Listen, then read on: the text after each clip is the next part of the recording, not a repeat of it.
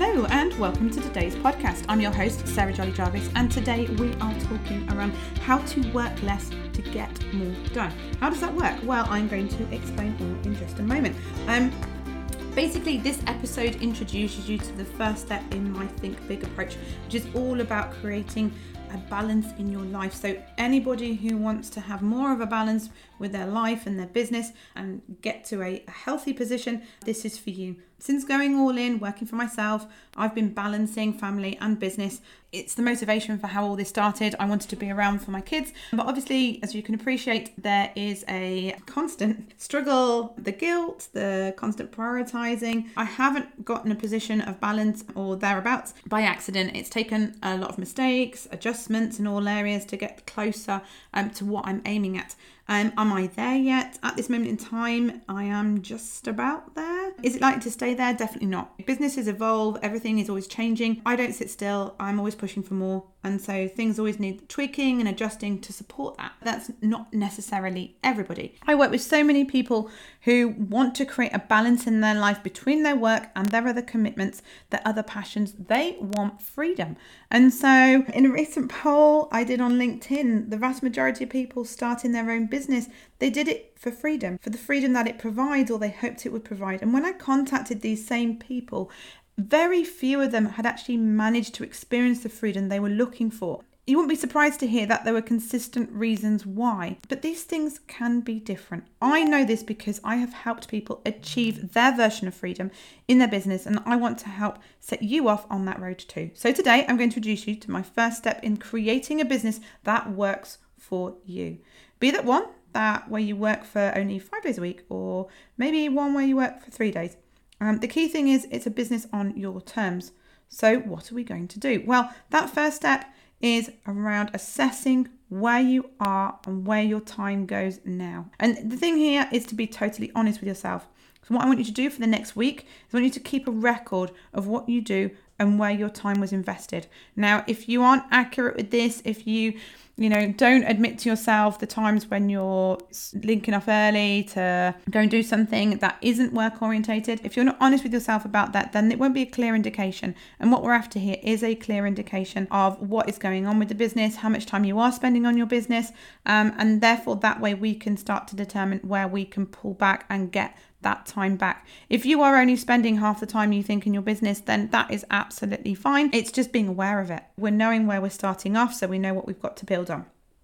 You've got two options for tracking that time, for understanding where your time investment is going. You can do that by the hour. This is my preference. You will set an alarm, jot down when that alarm goes off, what you've done since the last alarm, and then you crack straight back on with what you're doing. There, of course, is an interference here. Yes, it's going to get in the way, it's going to break your train of thought, but the idea is, is it's doing it briefly and it's having minimal impact as much as you can.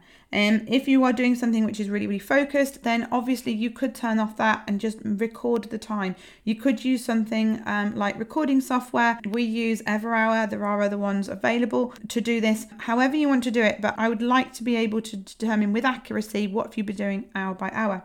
If that just seems too much and that won't be sustainable for a whole week for you, it's not an option, then buy thirds of a day. So basically, splitting your day into three morning, afternoon, and evening and recording what you're doing at each of those sections. Now, if there's a period of time, if you're already super disciplined and you never work into the evenings, then there's no need to track it. Okay, you know that you're doing extracurricular stuff of an evening, which is away from work. However, if it all starts to get mingled, if you're checking social media, checking your emails before you go to bed, then be honest with yourself and just do the whole tracking. Okay, so you can understand of an evening, I actually spend two thirds of it doing what I want and a third of it doing work.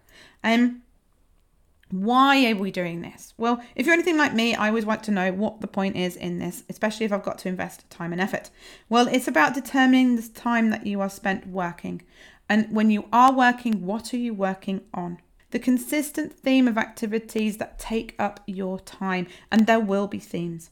Until we know what we're dealing with and how we're going to get more structured, and start saving time, we have to be able to identify areas where we can make that saving. If we're not able to, to know what we're dealing with, then how are we going to be able to identify those areas? How are we going to be able to make that saving? We're going to be stabbing around in the dark and potentially taking time off you that you don't have or allocating in areas that aren't needed. So then what? Once you've got that information, once you've got that data, what do you do? Well, I would like ideally a week, less if you have to, or less if you just want to get cracking. Um, but it gives you a really good indication a week because everyone's like, well, that wasn't a normal day, this wasn't a normal day, and then it turns out that actually you don't have any normal days. Um, but then what? Well, we go through, we look at those themes. Okay, you're likely to have admin, client delivery, accounting, social media in, organic marketing, sales, emails, etc. that you are doing, you're creating, you're responding to. So we are going to look at what those themes are.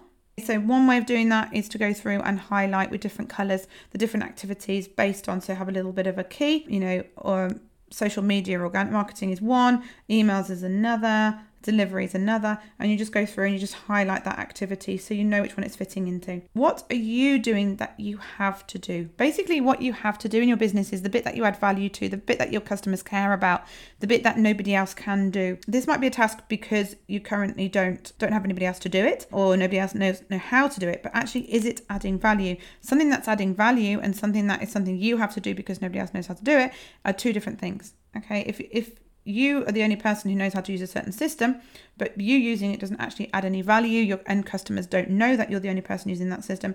The best thing to do is to not use it. Look at how best you could structure your day. Okay, the idea is is that once you've got this information you can look at how best to structure your day. Now taking into account when do you work best when are you most productive when are you most creative when are you needed to be at your best you can start then to structure your day so that you are doing those activities when you are at your best. Now i'm quite an afternoony eveningy person but martin is very much a morning person. And so he will quite happily get up at five o'clock in the morning to to do work and get it out of the way. And then you know, he will clock off early and have some time to himself. I'd rather lie in bed till the last moment that I have to get up, but I'm quite happy to work into the evening, way into the evening, put kids to bed, and then go back to work. But it's about being more organized and being more disciplined. This will help us to reduce those wasted down times when you aren't so productive, you aren't sure what to do, and help you maximize your time. So you're not losing um, hours of your time doing tasks that you don't need to do that aren't going to bring any benefits that are things that we're like yeah like a bit like social media we feel like it's getting us somewhere but actually we're not approaching it necessarily in the most uh, effective productive of ways. If you follow this it will make a difference. I have seen it time and time again Okay, if you want more help to free up your time whilst generating a sustainable income, then as you know from uh, Tuesday's podcast, you can join my online workshop next Wednesday, the 9th of March at 7:30 GMT, where I'm going to go through the exact steps I've taken with clients to help them create their version of freedom, which is a 3-day work week that generates 6 figures a year. Okay, that link is in the show notes and you can get involved and get on that.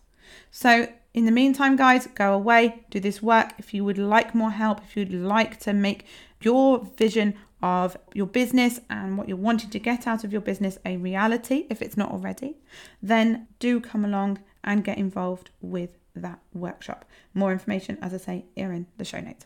So that's it from me this week, guys. Next week, I'm going to be talking to you around balancing your career and commitments and the three things you need to focus on in order to enable you to get more freedom in your business. That's it for now. Take care. Happy selling.